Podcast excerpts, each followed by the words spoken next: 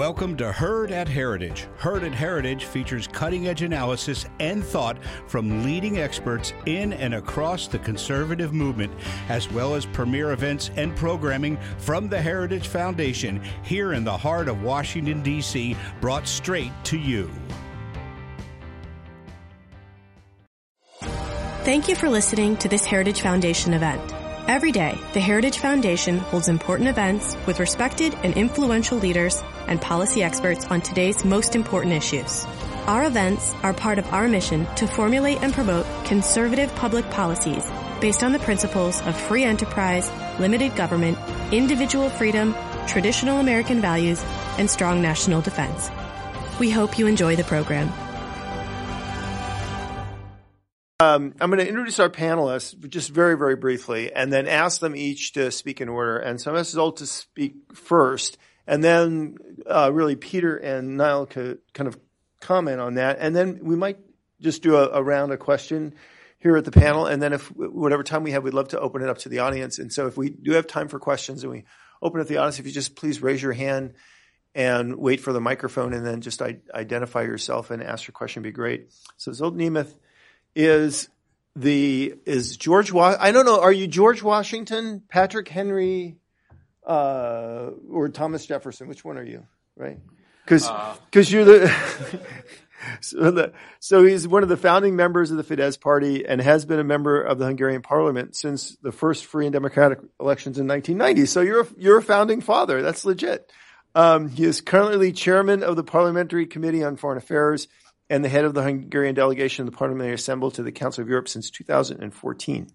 Um, Peter Peter Rough is a fellow at the Hudson Institute, which is one of our great partner institutions that we're very proud of and does some incredibly excellent work. And he covers European affairs um, at Hudson. And the guy down at the end is Nile Gardiner, and Nile is the director of the Heritage Foundation's Margaret Thatcher Fellow and oversees all of our research on uh, on on Western Europe and and is one of the few guys that's been here longer than I have. So it's a this is such a, a fascinating issue. Um, you know, it's kind of like what's going to happen with Brexit, and then that's the first question at the cocktail party, and then the second question at the cocktail party is what is going to happen in the upcoming European elections and how is that going to affect the future of Europe?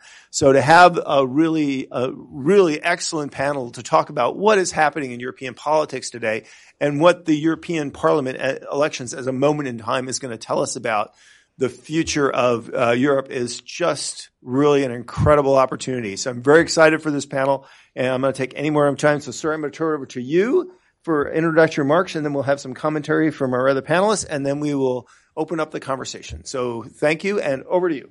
Thank you, James.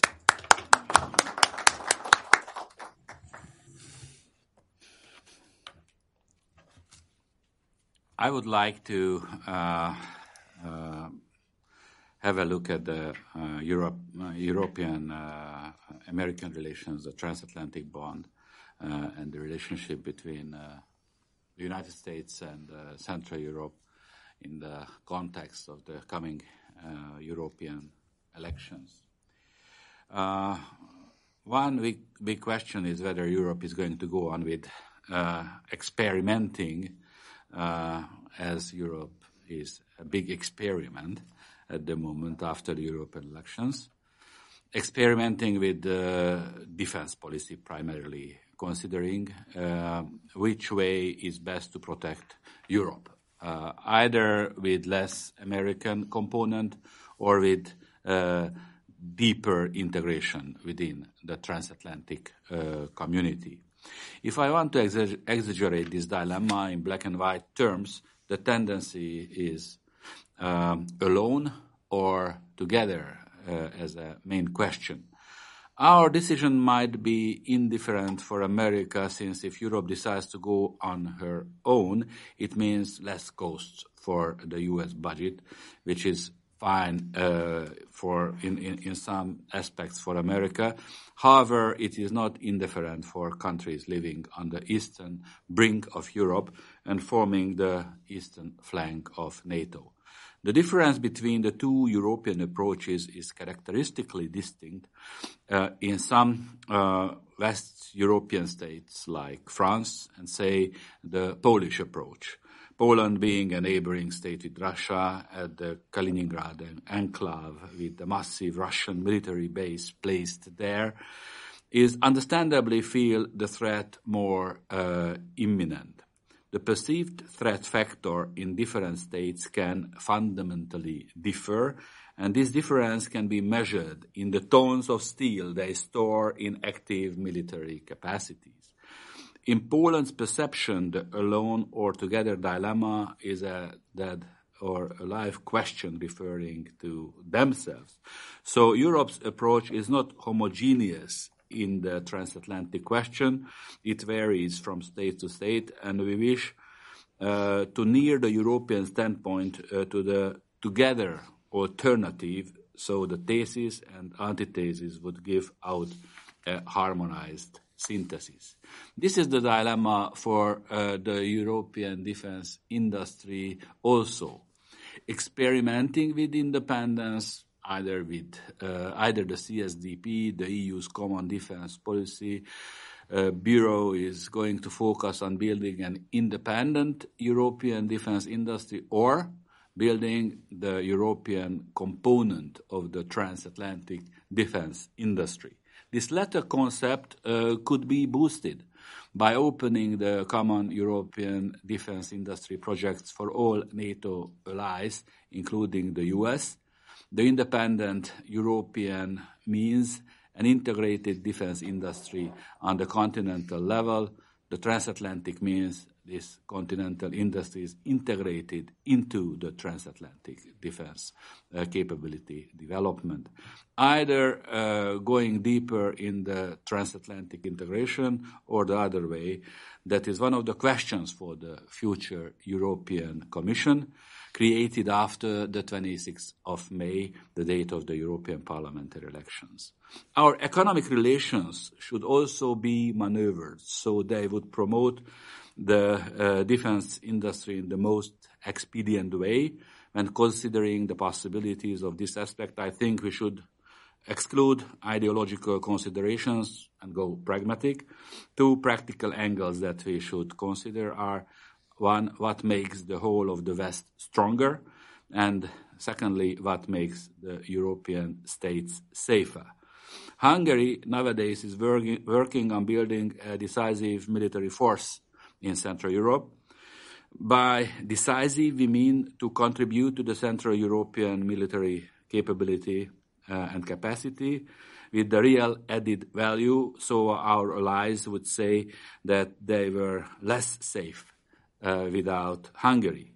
To realize that it is useful to bring as much know-how from the uh, Americans as possible, the more conferences, seminaries, discussions concerning technology and strategy we have, the more knowledge we can exchange with each other.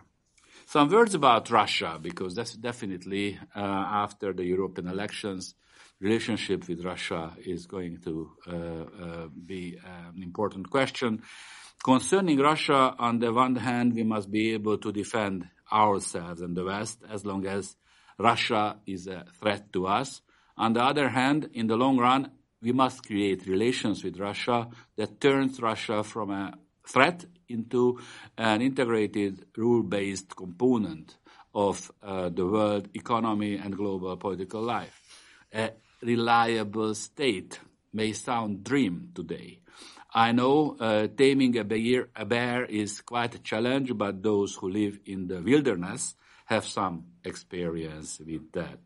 To do that, uh, we must secure that Ukraine's relation uh, to the West would become uh, as independent from Russia as possible. Their integration into any organization should be irrespective of Russia in any aspects.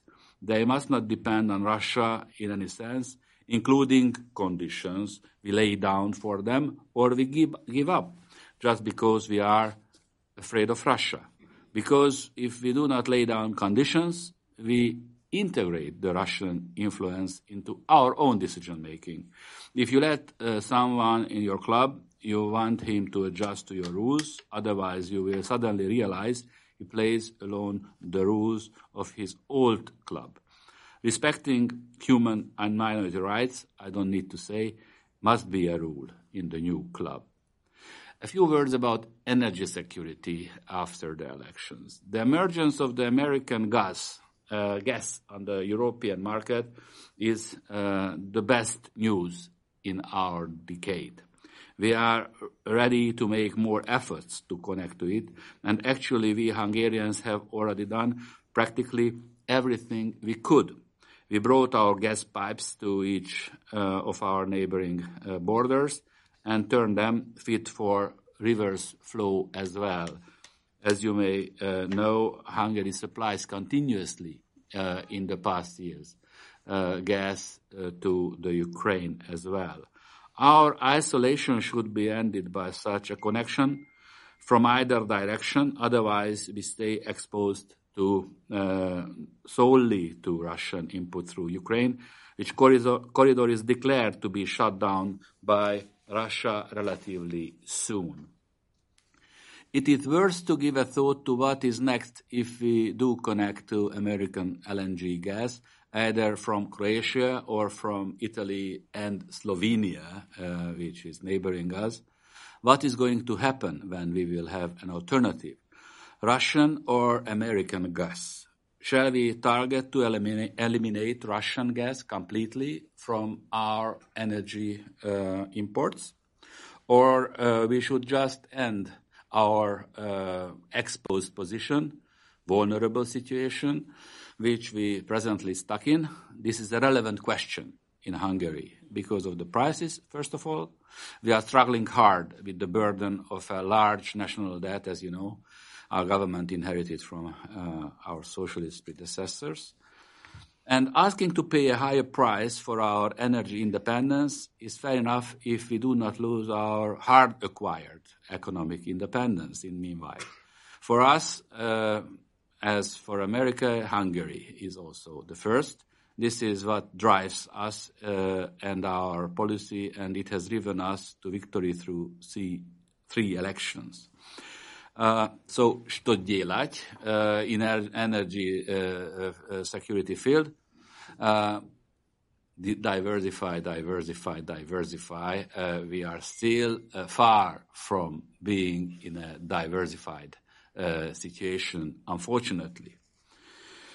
An important aspect is uh, Christianity and the value conservative dimensions of our policies. Uh, what will happen in this regard in Europe after the elections? Hungary uh, has, uh, as you know, a very important, crucial, common strategic perspective with uh, uh, the approach of the present president of the United States. We were uh, the first uh, to build a fence to protect our southern border from illegal migrants. Uh, our family model uh, is integral part of our vision for the future. Uh, this is not part of the social inclusion policy only. This is part of the global inclusion policy. This is the part of our sustainable society model, which is actually a Christian vision for Europe we have introduced a complex program in order to help families, children. Our vision is not an uncontrolled illegal migrant boom, but a baby boom. Uh, so uh, that Hungary would remain one of the safest uh, countries in Europe. This statement is supported not only by the statistics, uh, but also uh, by the Jew- Jewish community community which we feel responsible for. As you may know, um, the Jewry in Hungary is the third biggest in Europe, right after uh, uh, Britain and uh, France. The Jews in uh, Budapest live and walk in kippah in the streets uh, freely today, and the Jewish community uh, flourishes. There's a kind of Jewish renaissance in Budapest that they call sometimes a little uh, Tel Aviv among themselves.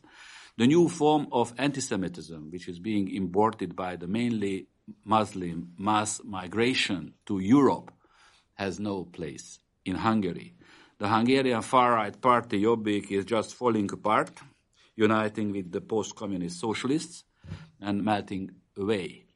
The results of this uh, May European Parliament elections are relevant for the European Jewish community as well, who have been the first victims of uncontrolled migration since Charlie Hebdo terrorist attack in Paris in uh, 2015. Uh, uh, we want to help, uh, finally, a sustainable society uh, everywhere in the globe. We bring aid uh, to the failed states. We help in Syria, we help in Iraq too.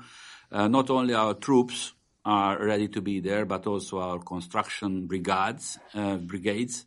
We have built up a village, a hospital. Uh, our motto uh, is give help where needed and do not bring trouble in Europe. Otherwise, we both drown in the sea of misery. Sustainable world includes the protection of Christianity worldwide. Our special focus is on them. We established, as you may have heard, a state secretariat with this particular aim. Over 200 million Christians are under hostile government or persecution in over 100 states in the world. They are the most endangered religious minority. We should not forget that. I see a possibility of closer cooperation with the United States in this special field of development policy. As you may have heard in December, we have signed uh, uh, uh, development MOU uh, with the US uh, aid. We live in the fastest developing region in Europe with Poland, the Czech Republic, Slovakia, the so-called Visegrad group, the GDP growth is double here than the European average. Uh, U.S. business has acknowledged this region by investing in the region by large uh, quantity, what we welcome. We are also part of a broader region, what is not Eastern but Central Europe, as we like to call ourselves. Um, I don't want to explain and really too much around this, but I'm sure uh, Uh, you know what we mean uh, on Eastern Europe and on Central Europe. Uh, the Three Seas or Trimarium initiative, initiated by Poland uh, and uh, introduced by upon the visit of President Trump summer 2017, is a vitally important initiative which is aiming at the infrastructural, transport, energy, and digital development of the region. Uh, especially north-south uh, between the German and Russian-speaking part of Europe. This region uh, is the only region in Europe which is building up clear military capacities. This is also essential in the EU in prospect of the Brexit.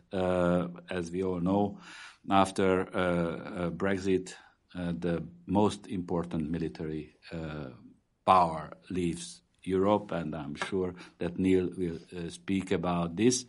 Uh, but uh, if America is trying to reorient its European policy after Brexit, the role of Visegrad, the role of the Central European countries will have, I believe, a totally different dimension.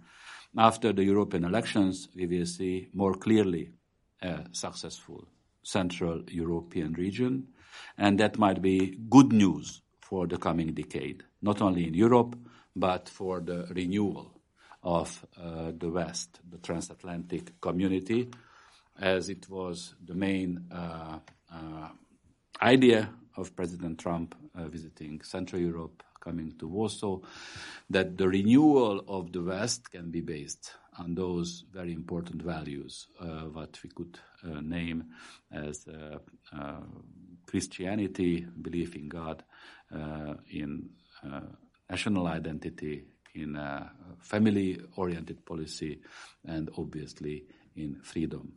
And finally, I would like to thank you, uh, James, for the possibility to meet you again in DC. Uh, we had a fantastic discussion when you were in Hungary. And uh, I'm very glad that this occasion, the Hungarian Parliament Foreign Affairs Committee has got a very interesting program. Csenger Zalán Zsolt is the vice president of the committee of the Parliament Foreign Relations Committee I'm chairing, and I, I would like to welcome Ambassador Szabó, the uh, ambassador of the of Hungary here among us. Thank you very much for your attention. Well, that thank you. That is a smorgasbord of, of issues for teed up for Peter and Nile to comment on. That's like those are more issues than than the British Parliament have voted on in the last hour and a half. That's that's uh. So, Peter, I'm going to kick it over to you, and you have a lot to choose from. Thanks, so Jim. Over you go. And thanks uh, to Heritage for having me here today. It's great to be here. Uh, thank you all for uh, your interest in the subject. I do think the 2019 parliamentary elections are much more interesting than the last time these elections were run in 2014. Back then, Jean-Claude Juncker, as the leader of the European People's Party list, ran or walked, sleepwalked potentially, a very leisurely campaign for a few months across the continent. And uh, now we have Manfred Weber, his successor, of course, at the head of the EPP, kicking off the campaign in Cyprus in January, a few months earlier than uh, Juncker did in 2014. It just shows how much the world has changed in the past five years. The election of President Trump, uh, Brexit, and so forth. And uh, since I have uh, Hungarians on one side of me and the British Isles on the other, let me make a few observations. Technically correct. Nile is an American citizen now. So. well, yeah, uh, with the specialty, I should say, then of, uh, of the British Isles on one side of me. Let me make a few uh, observations, maybe three about the characteristics of Europe. Um, before then, just making one or two observations in reaction to um, to those remarks. and the first the first characteristic that I would just draw your attention to is it's almost a banality, but Europe's incredible diversity. It really is a rich mosaic of various peoples and political streams and groupings. Um, the Hungarians are, as was just mentioned, part of the so-called Visegrad bloc um, of four states, often folded into that grouping: Poland, the Czech Republic, and Slovakia. And yet, the leaders of those four all belong to different uh, political families in Brussels. The Czech, uh, part of the ALDE Libertarian group, the Slovaks, the Social Democrat, Fidesz, of course, part of the People's uh, Party, and PiS, the uh, Law and Justice Party in Poland joined uh, David Cameron's initiated Europe Conservatives movement in the European Parliament. So there's a great deal of diversity. Oftentimes we speak of France and Germany as the Franco-German locomotive in European affairs. But here too we have Emmanuel Macron, part of the ALDE bloc, uh, prospectively once a March enters the parliament. And on the German side, Angela Merkel and her successor, designated successor, Annegret Kramp-Karrenbauer, who maybe we should just affectionately refer to as AKK, part of the People's Party. Uh, a month or two ago, we had a signing in Aachen between the French and the Germans, a symbol of unity in that they wanted to deepen the Franco-German project. And then a few weeks later, there was an op-ed published by President Macron and all 28 uh, countries of the European Union followed immediately thereafter with a response from AKK. And you just saw that national interests still matter most within Europe. Macron uh, emphasized the importance of economic sharing. It's where the Germans are strong, while French France would still have sort of strategic leadership. So German money in the service of French aims. And the response from Berlin was just the opposite. No to debt mutualization, but perhaps we could share that Security Council seat in New York, which of course the French immediately uh, shot down.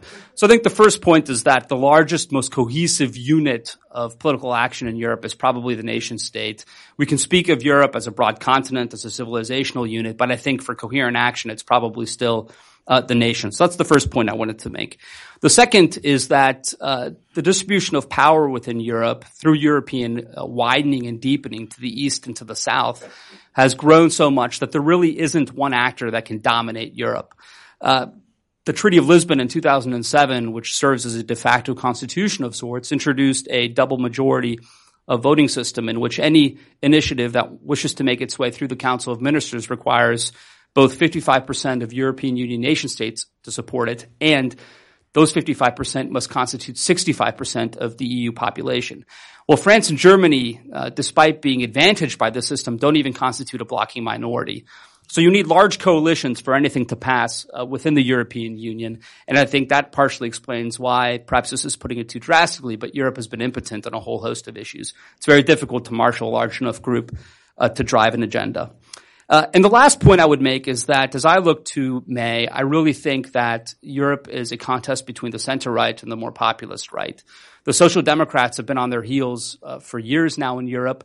If we think of social democratic premiers, there's one in Malta, uh, Portugal, Pedro Sanchez in Spain just called snap elections, which he may win, but nonetheless, they gave up their stronghold of Andalusia recently. The Romanian prime minister, Slovakia, Sweden, and that's essentially it. Uh, so uh, while there might be a model for the Social Democrats back to electoral gain, maybe they'll follow uh, Jeremy Corbyn's approach in Great Britain or the American Democrats and veer sharply to the left. It's a normative, uh, sorry, uh, an analytical, not a normative statement I'm making. Um, I still think the battle basically up until May is between uh, different groupings on the right. And here I think the European People's Party, just like the Social Democrats, perhaps less drastically so, is likely to lose some support for the simple reason that Europe is undergoing a change moment. And if we look at the big institutions in Brussels, the three big men at the top, uh, Antonio Tajani running the European Parliament, Donald Tusk running the Council, and Jean-Claude Juncker, the European Commissioner, are all EPP uh, party grandees. So it's very difficult, I think, as an incumbent in a period of change, uh, to be able to uh, perform uh, uh, the way that they wish they would. So I think if you talk to the Europeans, they will acknowledge that the established parties are likely to lose a bit, and some of the mm, shall we call them, for lack of a better phrase, nationalist, populist um, right is likely to gain uh, a little bit. What does that mean, or what are the implications for uh, for American interests? And here I'll pick up uh, on the chairman's comments. First, I think um, that uh, the U.S. should uh, find ways to accommodate uh, the nation state within European affairs. I think it should revisit, as the Trump administration has, the automatic American support for European integration over the decades. secondly, I think that Europe requires American leadership uh, for the impotence I just described. Secretary Pompeo just had a, uh, I think, a, a, good visit through Eastern Europe, including to Hungary, where he spoke about American competition. I think that is important for the Americans to be present, uh, to assign missions and roles, to rally our allies, to build uh, unified policy prescriptions, and that uh, I think is necessary if Europe is to actually take actions on things. And then lastly, I think it's important for us in our support for nationalism to um, uh, uh, be wary or at least be careful that nationalism doesn't devolve into provincialism. There still is an order in Europe that America created, and whether it be telecommunications or infrastructure projects, or in the case of uh, energy diversification, which we heard, I think, uh, excellent remarks that I would endorse. All the way through to, of course, uh, the military flank of Europe. It's important that we take our allied responsibilities seriously, beginning with ourselves, and then also encourage our allies to do the same.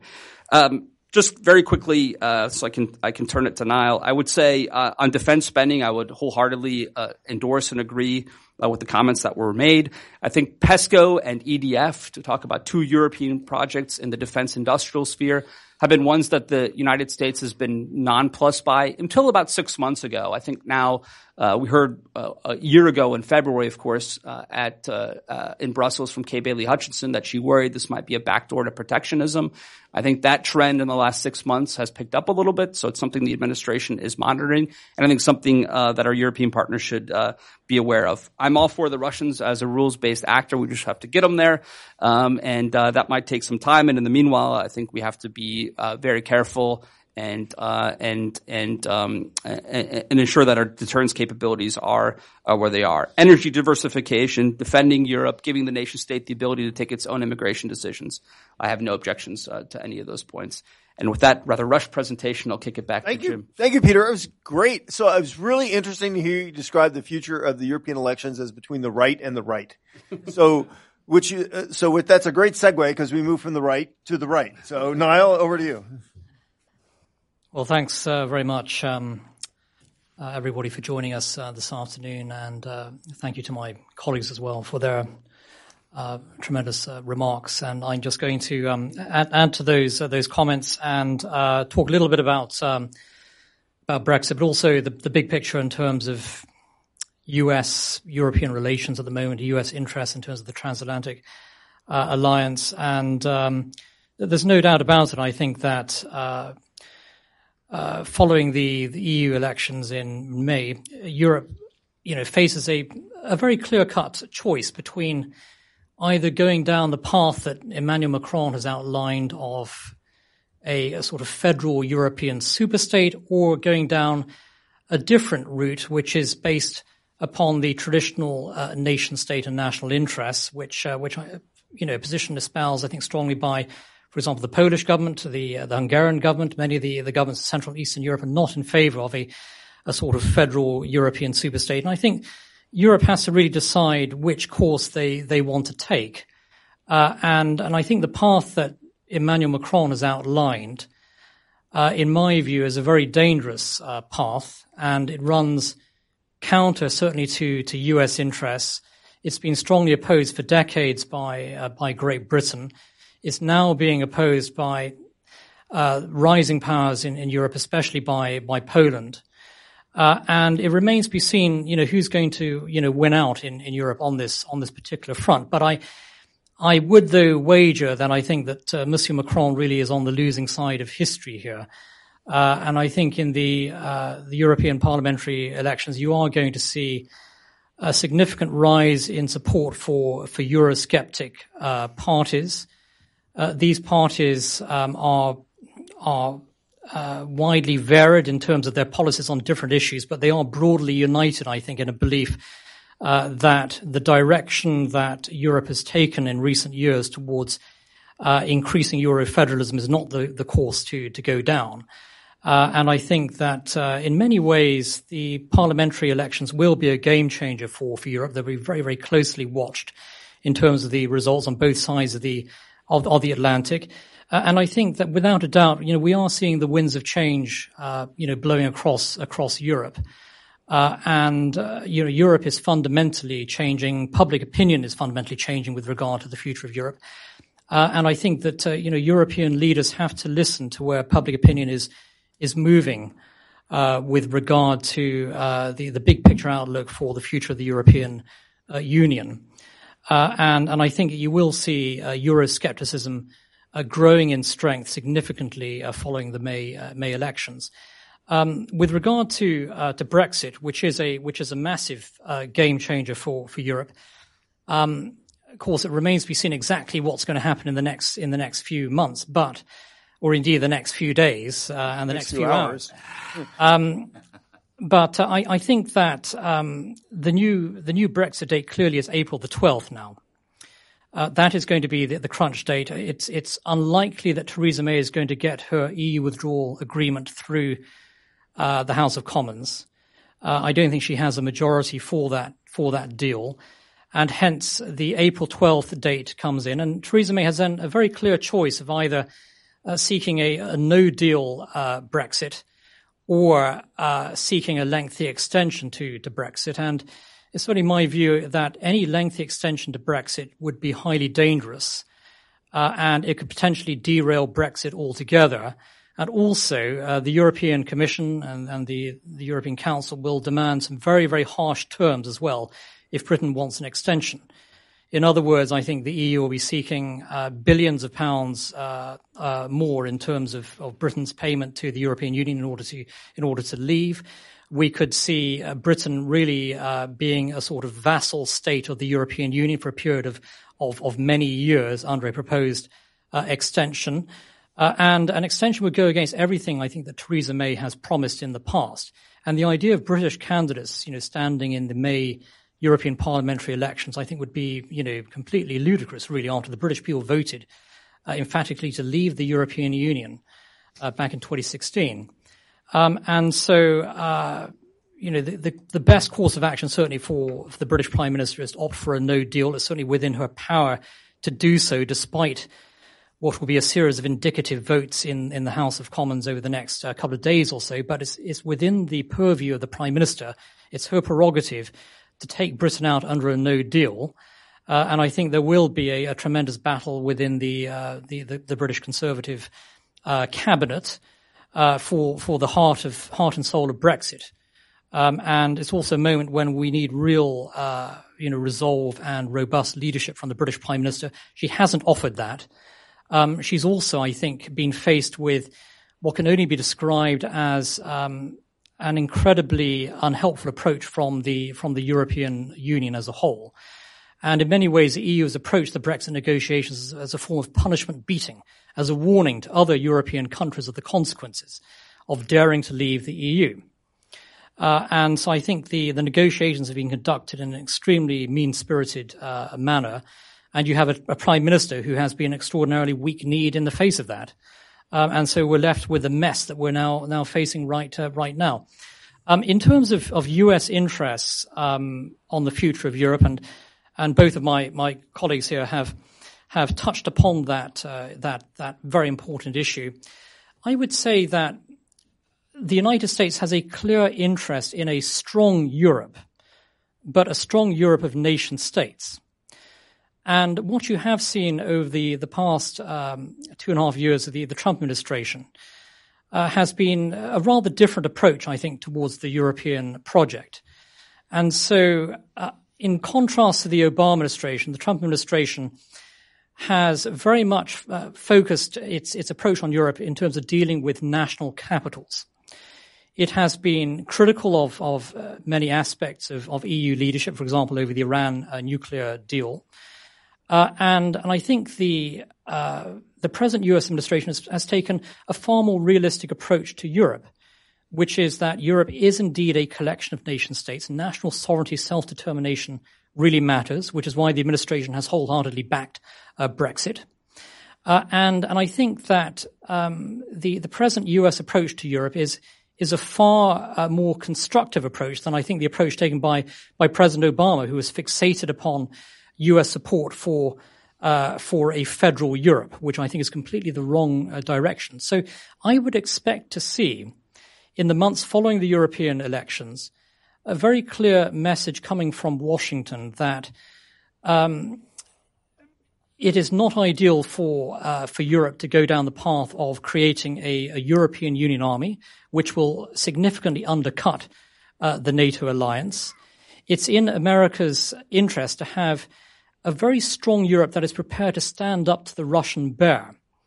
And the best vehicle for that, of course, is the NATO alliance. A European Union army isn't going to do anything. In fact, an EU army is exactly what Vladimir Putin wants. A vehicle for weakening NATO and for dividing Europe. And so the, all, all of these calls from, you know, uh, Macron and Merkel and other European leaders from EU army is exactly what the Russians want and the United States should strongly resist it, as President Trump already has. And he called the idea hugely insulting, and he's absolutely right on this on this issue. And so I expect that you're going to see uh, the US focusing uh, strongly on opposition to the EU army, focusing strongly on building up the NATO alliance to confront the Russian threat. There will also be, I think, significant pressure coming from the United States on uh, on European leaders to end their support for the Iran nuclear deal the JCPOA agreement is a disastrous agreement uh, that significantly strengthens Iran's long-term abilities.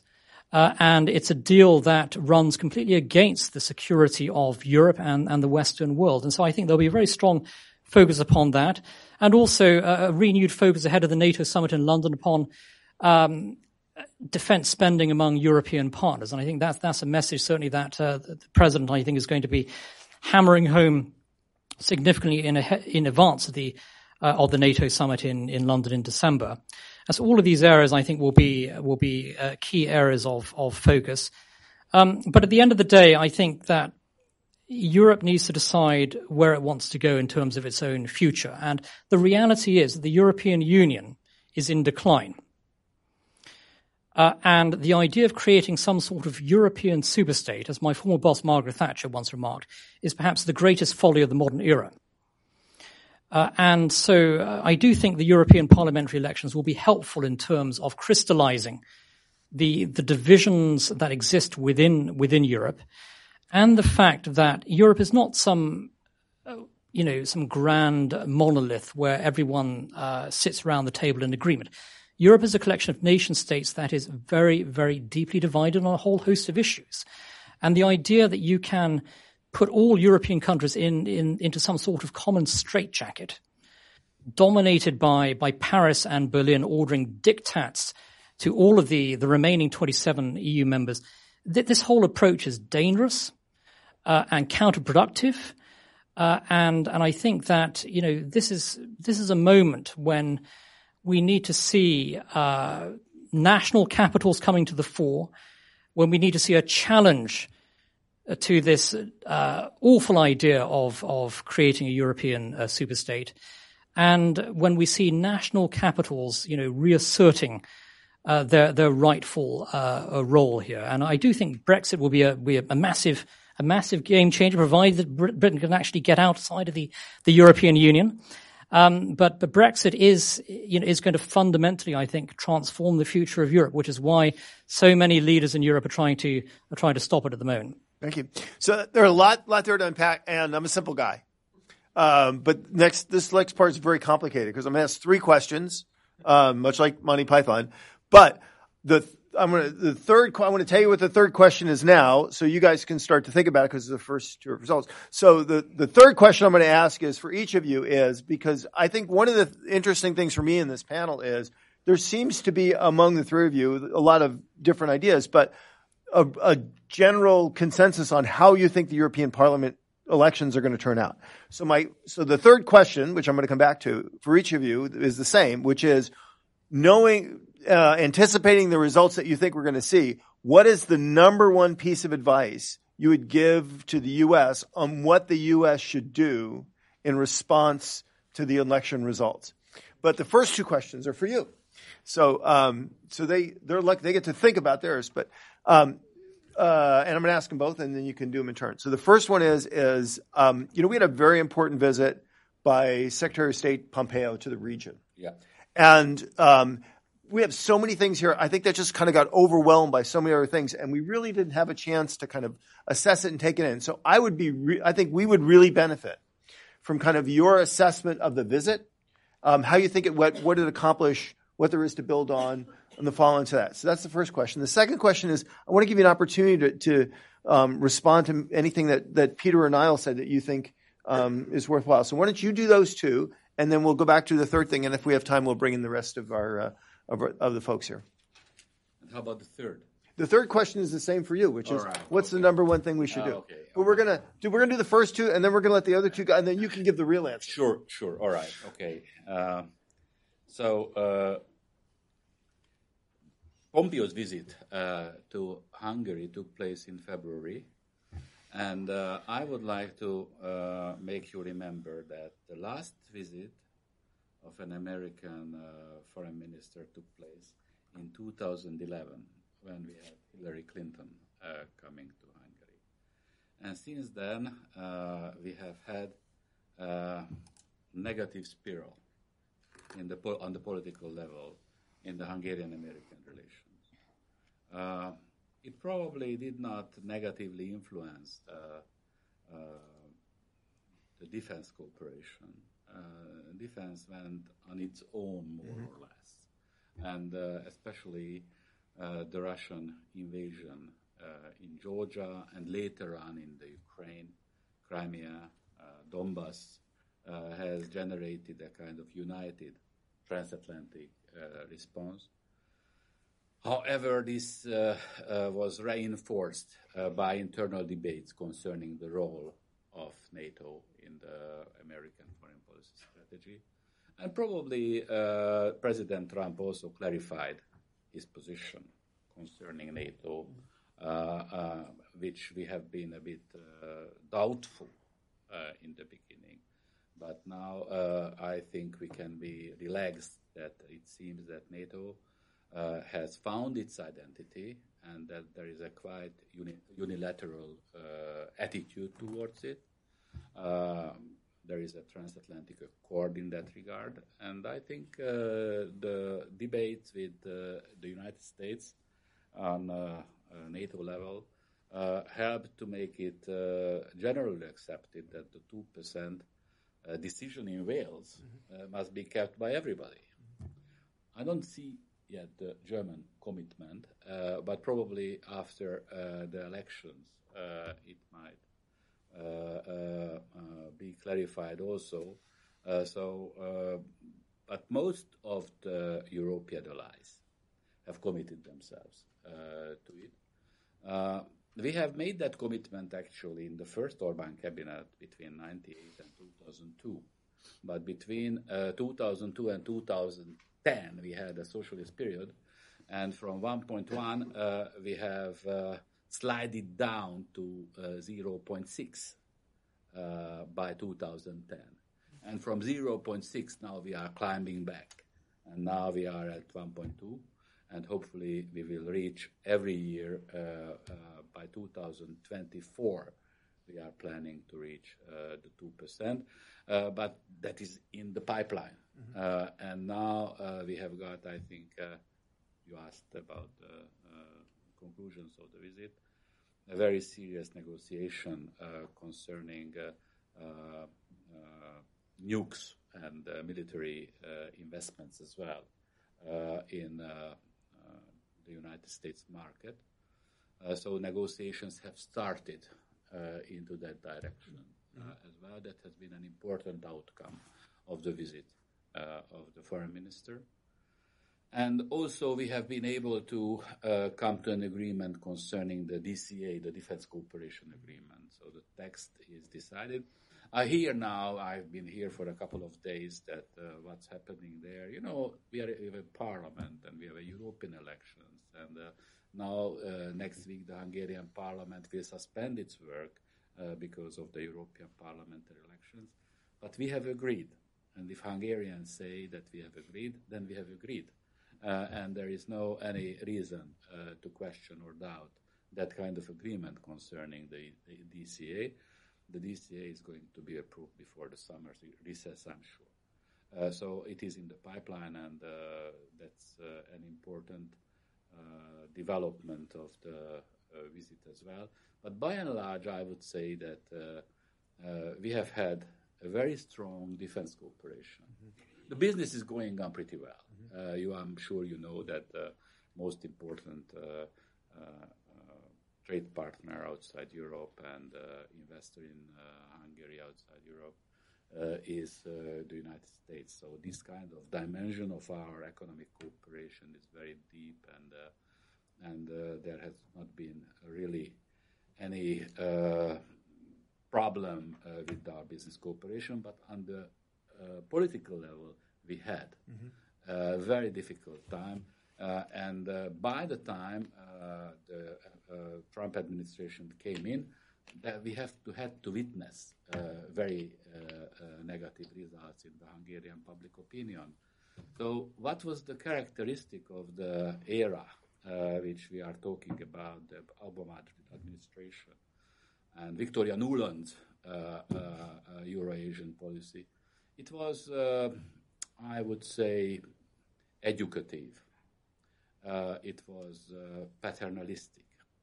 Uh, it, it was not based on mutual respect. And I think uh, in an alliance, uh, these are central categories. And this kind of respect now is reinforced.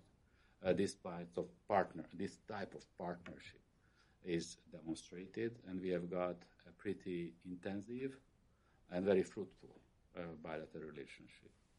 I would like to welcome Reka Szemerkényi, ambassador, former ambassador. Uh, uh, she was active in that period. If you need more details, you can ask uh, uh, that what we are talking about and what uh, kind of, what type of attitude is not helpful. And I think it is useful to remember that because that might be educative for the state administration today, how to uh, manage relationship inside and outside mm-hmm. the alliance with important partners.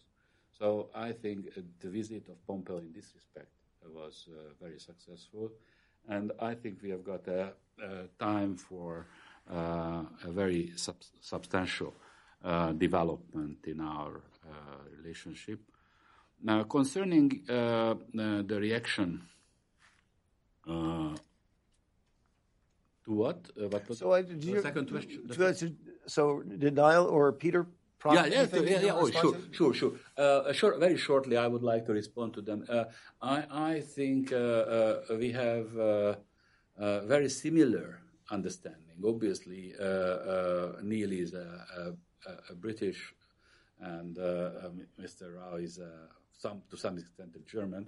I, I, I, I would I would I would I would uh, uh, uh, uh question the, the term nationalist, uh, uh, and we need to see what kind of of tendencies we are exactly talking about in Europe. But I agree with him that it is pretty interesting that the fundamental divide is inside the EPP.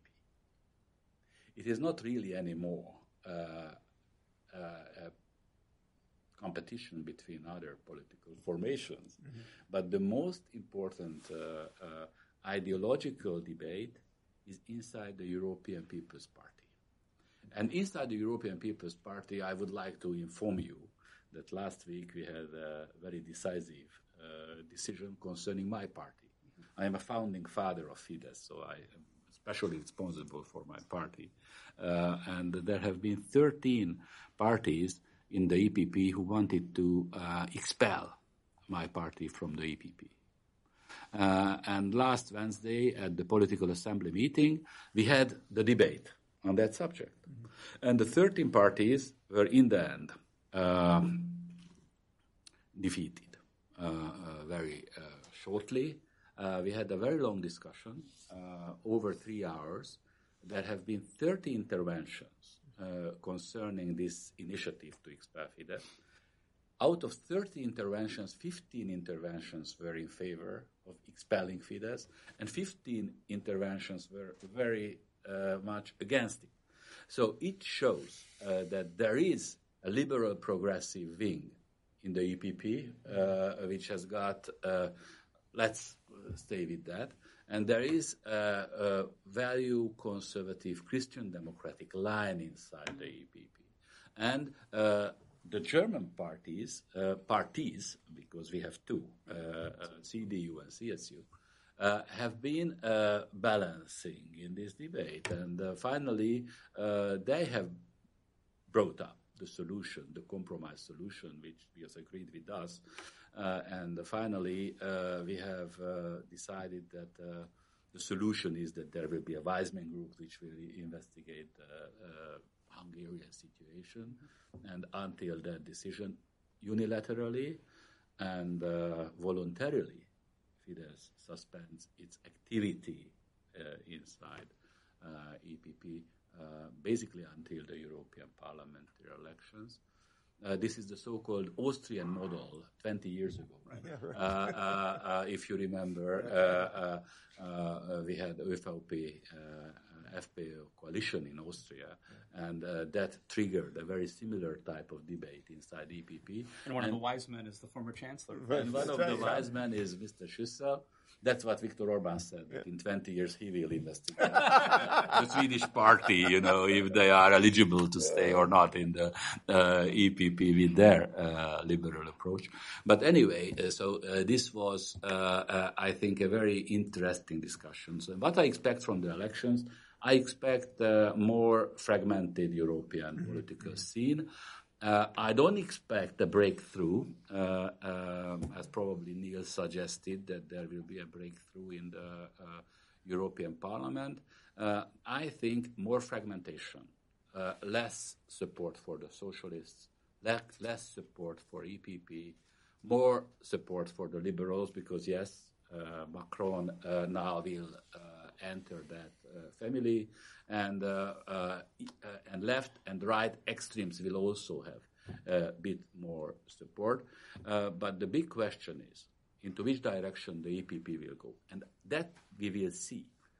what parties will get stronger in EPP, mm-hmm, mm-hmm. and what individuals in probably uh, progressive parties or liberal parties, what kind of individuals uh, will get uh, stronger in those uh, formations. And in the end, then we will see if EPP is going to orient uh, the ship of the European Union uh, towards the federalist, mm-hmm. and I agree with this kind of uh, dichotomy, or the more, I would say, Europe of nations concept, because this seems to be uh, the decisive uh, question now. Uh, the more federalist vision or Europe of nations alternative. So we only have about five minutes left, and I want to get to the third question, but I want to see if Peter or Nile want to make a quick response on on the nationalism issue.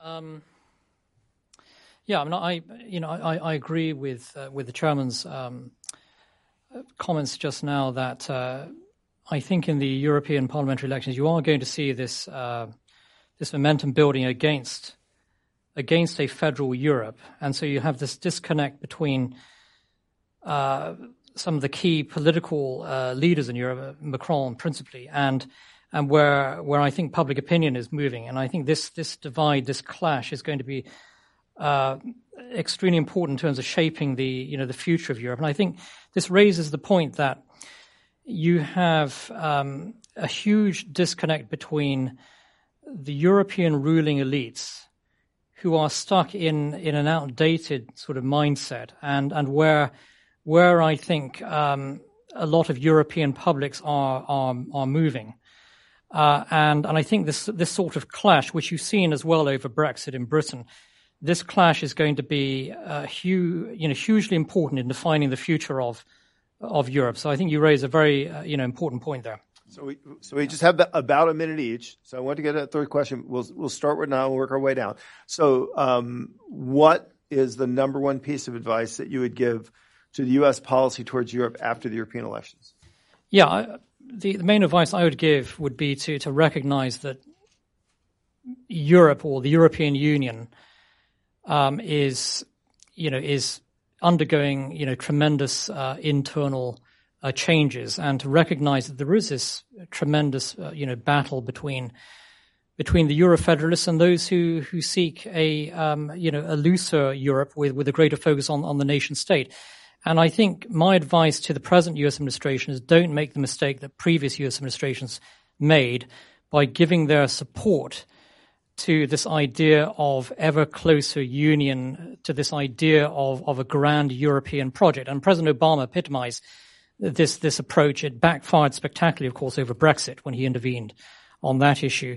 And I think that US policy has to move with the times and recognize that um, Europe is Europe is changing, and also to recognize the old, you know, Franco-German axis, which dominated the European Union, is weakening, um, and it's starting to to break down, and it's no longer going to be calling uh, the shots all the time. All right. Well, if you're gonna, that's great. But if you're gonna give that advice to President Trump, you're gonna need to necker it down to 240 characters. Peter, Peter. I'll I'll do you one better. I'll give one advice to our to our Hungarian guests, and then one also to the to the administration.